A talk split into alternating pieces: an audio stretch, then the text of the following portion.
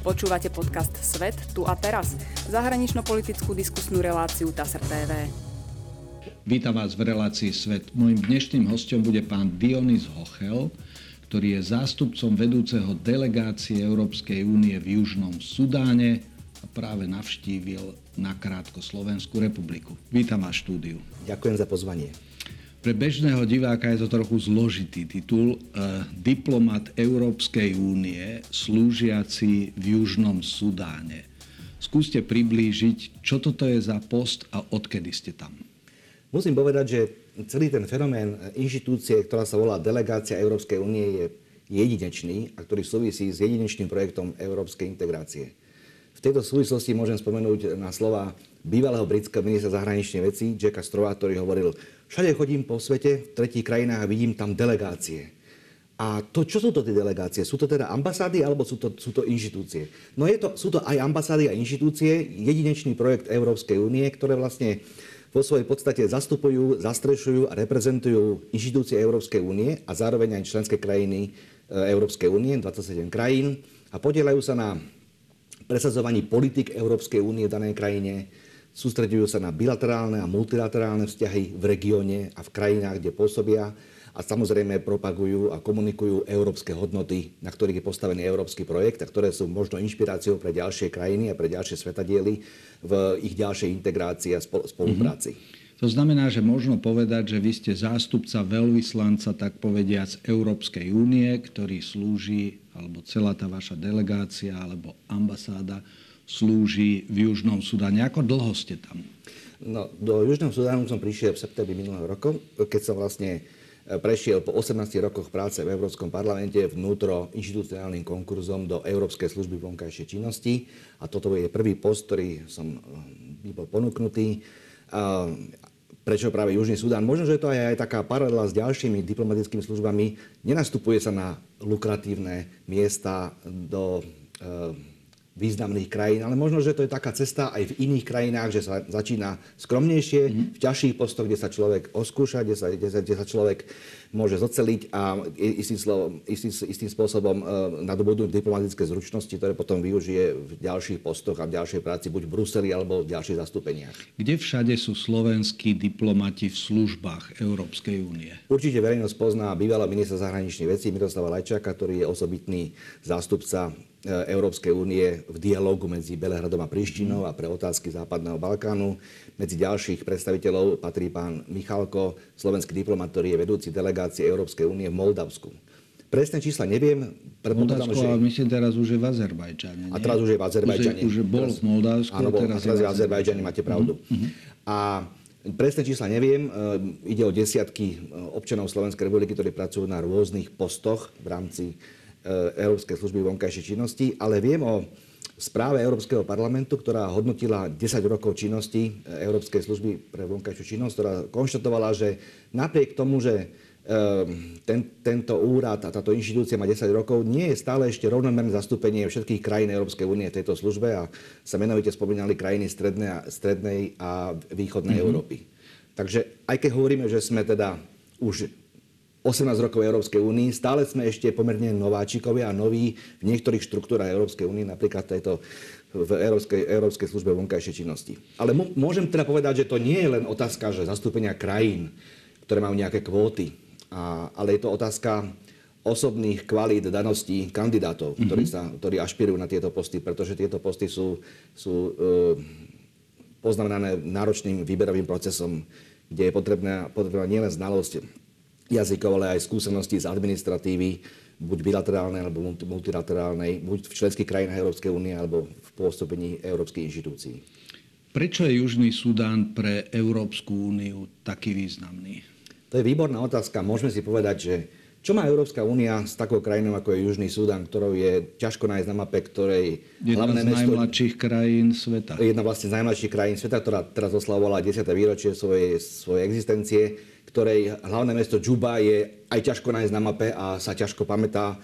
Ale je to, je to e, spôsobené faktorom, že Európska únia bola jedným z garantorom procesu vzniku Južného Sudánu, pretože si pamätáme, že Sudán vo svojej histórii bol poznamenaný krvavými konfliktami medzi severom, medzi chartúmskou vládou, prevažne moslimskou, a juhom, prevažne kresťanským, prevažne černošským. A tieto krvavé zápasy medzi týmito dvomi časťami Južného Sudánu nakoniec vyústili v dohodu o referende.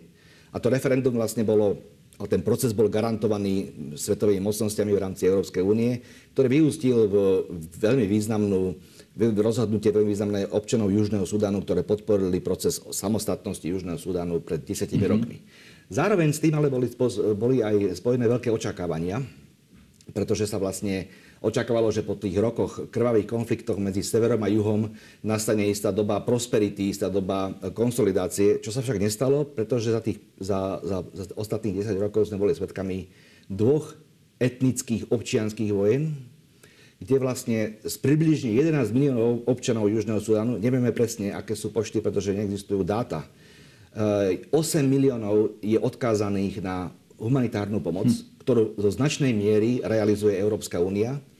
Vyše tri milióny občanov sú sústredení v, v utečeneckých táboroch v rámci Južného Sudánu alebo v okolitých krajinách, v Ugande, Kenii, Sudáne a Etiópii. E, približne štyristotisíc ľudí prišlo o život v týchto, v týchto krvavých občianskych vojnách, a ak by toho nebolo ešte málo, približne jedna štvrtina krajiny je pod vodou, pretože hm. Níl Dôsledky, dôsledkom klimatických zmien n, n, naberá čoraz viac vody z Viktorijného jazera, a podobne ako Dunaj pri povodniach vytláča Moravu, tak aj tento biely Níl, horský Níl, vytláča okolité rieky a spôsobuje faktor, že takmer jedna štvrtina krajiny je pod vodou. Nie je možné v tých, tých častiach Južného Sudánu sa v podstate venovať poľnohospodárskej aktivite a farmárstvu, a, alebo nemôžu na týchto častiach pastieri pásť svoje stáda. Je to oblasť, ktorá je chránená a tábormi ó es en, ktoré sú obohnané pieskom, vrecami piesku, aby voda nepresakovala do, do týchto utečenských táborov. Zároveň to je oblasť, ktorá je bohatá na ropu. Ropa v Južnom Sudáne je aj výzva, ale aj isté prekliatie, pretože zisky z ropy nie sú distribuované do štátneho rozpočtu, ale sú do značnej miery prerozdeľované medzi vládnúcu elitu, ktorá vlastne si týmito ziskami kupuje lojalitu etnických kmeňov a používa tieto prostriedky na nákup zbraní. Mm-hmm. A ešte, aby som povedal na záver, tú komplexitu Južného Sudánu, je to krajina, kde medzi, medzi sebou koexistuje šesťdesiattri etnických kmeňov, šesťdesiattri jazykových špecifikovaných kmeňov, nílskej a subsaharskej kultúry, kde máme dva, dve, tri výrazné etnické skupiny, Dinkovia, Nueri, Murle, Azande a Bari, ale ďalších, ďalších množstvo menších kmeňov, ktoré e, vlastne od roku dvetisíc jedenásť až doteraz neustále medzi sebou zápasia o vplyv v štáte, o, o priestor pre pôdu, o priestor pre pestovanie plodín a pre možnosť pásť svoje stáda v bližšie nešpecifikovaných územiach. A tieto výzvy sú tak obrovské, že je na to potrebná sústredená spolupráca svetových mocností, Európskej únie, Spojených štátov, západných krajín, Veľkej Británie, mm-hmm. Japonska, Kanady, Švajčiarska, ktoré vlastne v tejto krajine realizujú veľmi výraznú humanitárnu pomoc a pomáhajú politickým elitám po dvoch občianskych vojnách a po dohode o zmierení doviesť tento proces k voľbám, ktoré by mali byť na budúci rok vo februári. Mm-hmm. Južný Sudán na Slovensku je známy predovšetkým prostredníctvom humanitárnej pomoci, ktorú Slovensko poskytuje. Úplne na začiatku to bolo ERKO, Dobrá novina, Maroš Čaučík a celý tento tím, ktorý v zásade začal objavovať tento kus Afriky. Slovenská rozvojová pomoc takisto je tam. Približte z toho, počas toho vášho pobytu aj z toho, čo viete, ako doposiaľ sa Slovenská republika angažovala v Južnom Sudáne. Mám čiastočné skúsenosti z spolupráce so slovenskými humanitárnymi pracovníkmi a musím povedať, že tá spolupráca, ktorú, ktorú, ktorú inicioval ERKO, pokračuje naďalej. Tam sú stále projekty, ktoré vlastne um, prostredníctvom Dobrej noviny realizovali, ako je čistenie studní, ako je uh, inštalácia a vybudovanie častí nemocníc v krajine, ako je pomoc e, e, miestnemu obyvateľstvu na dobudnutí prostriedkov e, pre školskú dochádzku. Je to veľmi pekný príklad, kde sa vlastne stiera tá hranica medzi svetskou a sekulárnou humanitárnou pomocou, to, čo možno, že v Európe máme tak dosť výrazne rozdelené, mm-hmm. ale práve v týchto krajinách, ako je Južný Sudán, je veľmi výrazná aktivita cirkevných inštitúcií, ktoré pôsobia častokrát v teréne, v častiach, kde by žiadny diplomat alebo medzinárod, predstaviteľ medzinárodného spoločenstva nemali odvahu z hľadiska bezpečnosti ísť. Veľmi odvážne pôsobia v týchto oblastiach a podielajú sa na zmierenie, zmiere, zmierovacom procese medzi komunitami, podielajú sa na mediácii medzi napríklad starejšími rôznych kmeňov, medzi lídrami z nepriateľených skupín. A ako by mohol som ilustrovať závažnosť problémov Južného Sudánu a tu ten stupeň medzietnickej a medzikomunálnej animozity a nenávisti, napríklad v tom, že v októbri prišla prišl do Džuby skupina štyroch slovenských lekárov s lekárskym vybavením, ktoré, ktorí mali za cieľ pôsobiť niekoľko mesiacov v nemocnici v Rumbeku, ktorú pomáhalo práve mm-hmm. ERKO a Dobrá novina vybudovať v minulosti. A pôsobiť tam ako všeobecní lekári. No a na hranici sa ich, týchto lekárov pýtali colníci, čo máte vo, vašom, vo vašich batožinách. A lekári hovorili, tam máme svoje lekárske vybavenie. A na to jeden colník povedal, a kam vlastne idete? No do Rumbeku, čo je zhruba dvesto kilometrov severnejšie od Džuby. A ten colník povedal, no viete, ale to už nie sú naši ľudia, aby ste nemali ísť. To je iný kmeň, mm-hmm. tí by ste nemali pomáhať.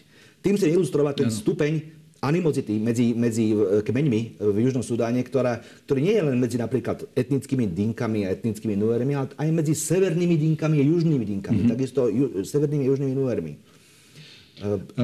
Keď to je zaujímavé, že tá, tá Sudán sa rozdelil takmer presne podľa náboženskej línie, že severná časť sú moslimovia, Južný Sudán sú kresťania. Do akej miery zohráva cirkev miestna úlohu a do akej miery Vatikán má vplyv na to, čo sa deje, alebo iné náboženské zoskupenia zo sveta, pretože tá pomoc je tak nevyhnutná, aby tento desaťročný štát sa udržal v nejakých parametroch a prekonali sa tie etnické napätia a neprepukali znovu občianskej vojny. Čiže ten cirkevný rozmer, do akej miery vstupuje do celého tohoto procesu? To je veľmi zaujímavá otázka, pretože ten konflikt medzi severom a juhom nebol založený na, na, na, na náboženských rovinách. V Južnom Sudáne je dominantné náboženstvo kresťanské, katolické alebo anglikánske, protestantské, ale je tam aj veľmi výrazné zastúpenie animistov mm-hmm. a takisto aj moslimov. Napríklad v Džube je hovorovou rečou džubsk, džubská arabština, čo je taká arabčina slangová, ktorá sa píše latinikou a vlastne ktorá je takou, takou zmesou viacerých jazykov. Džubská arabčina? Džubská arabčina. Uh-huh. A ten konflikt nebol založený na, na, na náboženských rozmeroch, ale bol spôsobený, že sever dominantne ovládali Arabi, ktorí vlastne boli aj nositelia moci v Chartúme a vlastne boli reprezentovali ten štát navonok a boli tým to vyspelejšou časťou, kdežto ten juh bol poznamenaný e, tragickým e, obdobím otrokárstva, keď vlastne e, e, juhosudánsky černoši boli vlastne používaní ako lacná pracovná sila, ako otroci nielen pre európske koloniálne mocnosti, mm-hmm. ale pre Arabov, ktorí ďalej mm-hmm. distribuovali do ďalších krajín. A vďaka pôsobeniu cirkví a iných združení občianských vlastne v Južnom Sudáne bolo vybudované školstvo a zdravotníctvo. Mm-hmm. Predstavte si, že v krajine, ktorá je veľká ako Francúzsko, kde žije približne jedenásť miliónov obyvateľov, bola v prvej polovici dvadsiateho storočia iba jedna stredná škola.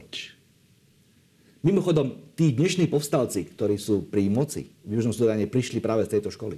Hm. Predstavte si v takejto krajine, pretože tá, tá kolonizačná moc nemala príliš veľký záujem na vzdelávaní ľudí. Išlo im o základné vzdelanie, aby teda vedeli o základných potrebách, ale tam nebolo nejaké veľké úsilie o, o vysokoškolské vzdelanie.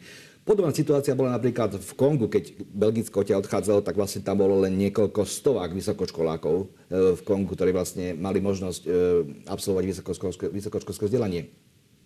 Cirkev zohrávala významnú úlohu v vybudovaní škôl, zdravotníckych zariadení dávno pred nezávislosťou, pred rokom dvetisíc jedenásť a je veľmi smutné, že pre dôsledkom týchto občianskych vojen je to, že sa narušila táto prírodzená autorita cirkví, starejších, mm-hmm. predstaviteľov kmeňov, ktorí požívali všeobecnú ústu v krajine a túto autoritu dnes nahrádzajú generáli, ktorí sú pri moci, ktorí častokrát e, tú legitimitu vlastne odva, od, len odvodzujú svoju z úspechov v, v, v, v, v boji. A keď sa pýtam juhosudánskych e, intelektuálov, kde vidia túto krajinu o päť rokov a o desať rokov, tak hovoria, o päť rokov to bude približne to isté ako teraz. Neustále zápasy medzi, medzi etnikami, povedané Thomasom Hobbesom War of All Against All, to znamená vojna všetkých proti všetkým, alebo latinsky povedané homo homini lupus, človek človeku vlkom. A možno až keď táto postalecká generácia odíde, ktorá si prisluhuje zásluhy za vybudovanie štátu a nastúpi nejaká nov, nová generácia, ktorá je digitálne zručná, pretože vlastne oficiálnym jazykom Južného Sudánu je angličtina, čo im otvára obrovské pole pôsobenia na, na trhu práce vo svete, na digitálnej zručnosti a možno až táto nová generácia o desať rokov privedie krajinu k mierovému spolunažívaniu medzi šesťdesiattroma etnikami a šesťdesiattroma no. jazykovými, jazykovými oblastiami. A ešte pokiaľ ide o cirkev. Cirkev a prípadne pápež. Je to veľmi e, naliehavá téma, pretože e, v júli, medzi piatym a siedmym júlom je očakávaná návšteva pápeža Františka mm. v Džube, ale nielen je, jeho samotného ako najvyššieho predstaviteľa katolíckej cirkvi, ale príde spolu, čo je veľmi unikátne, aj s najvyšším predstaviteľom anglikánskej cirkvi, s arcibiskupom z Canterbury a najvyšším predstaviteľom škótskej presbyteriánskej cirkvi. A táto návšteva troch najvyšších cirkevných predstaviteľov, ktorá ťažko má paralely, neviem si spomenúť, mm-hmm. kde inde sa takáto návšteva uskutočnila, nemá, nemá len pastorálnu úlohu. To znamená pozbudiť veriacich mm-hmm. a ponúknuť im istú útechu v nesmierne ťažkom živote, poznamenanom etnickým násilím a, a záplavami, ale bude mať aj veľmi silný politický rozmer. Domnievam sa, že obidvaja, všetci traja, všetci traja e, najvyšší predstavitelia cirkví zdôrazňujú naliehavosť e, e, uskutočnenia volieb na budúci rok a vlastne e, ukončenia tohto procesu, kde dve najväčšie znepriateľné strany, tie etnickí Dinkovia a etnickí Nueri, ktorí vytvorili spoločnú dočasnú vládu, dovedú krajinu k slobodným voľbám, pretože len vtedy môžeme mať partnera, ktorý vyjde zo slobodných volieb, ktorý bude mať legitimitu, ale čo je veľmi dôležité v juhosudánskom kontexte, je, aby porazená strana uznala výsledky volieb, mm-hmm. aby voľby neboli zárodkom tretej občianskej vojny v Južnom Sudáne. Mm-hmm. Uh... Už v závere len pre porozumenie toho kontextu. Slovenská diplomacia pokrýva e, Južný Sudán odkiaľ?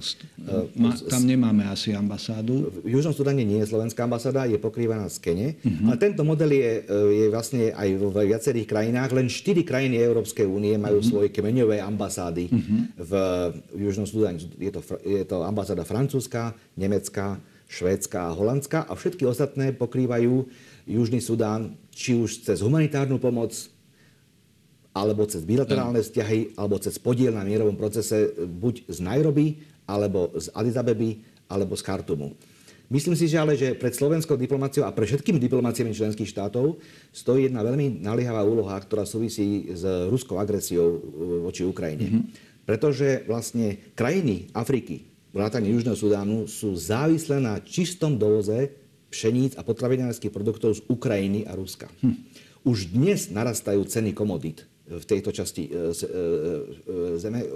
O dvadsať až tridsať percent stúpajú, stúpajú ceny potravinárskych komodít a napríklad aj hnojiva, ktoré je veľmi dôležité.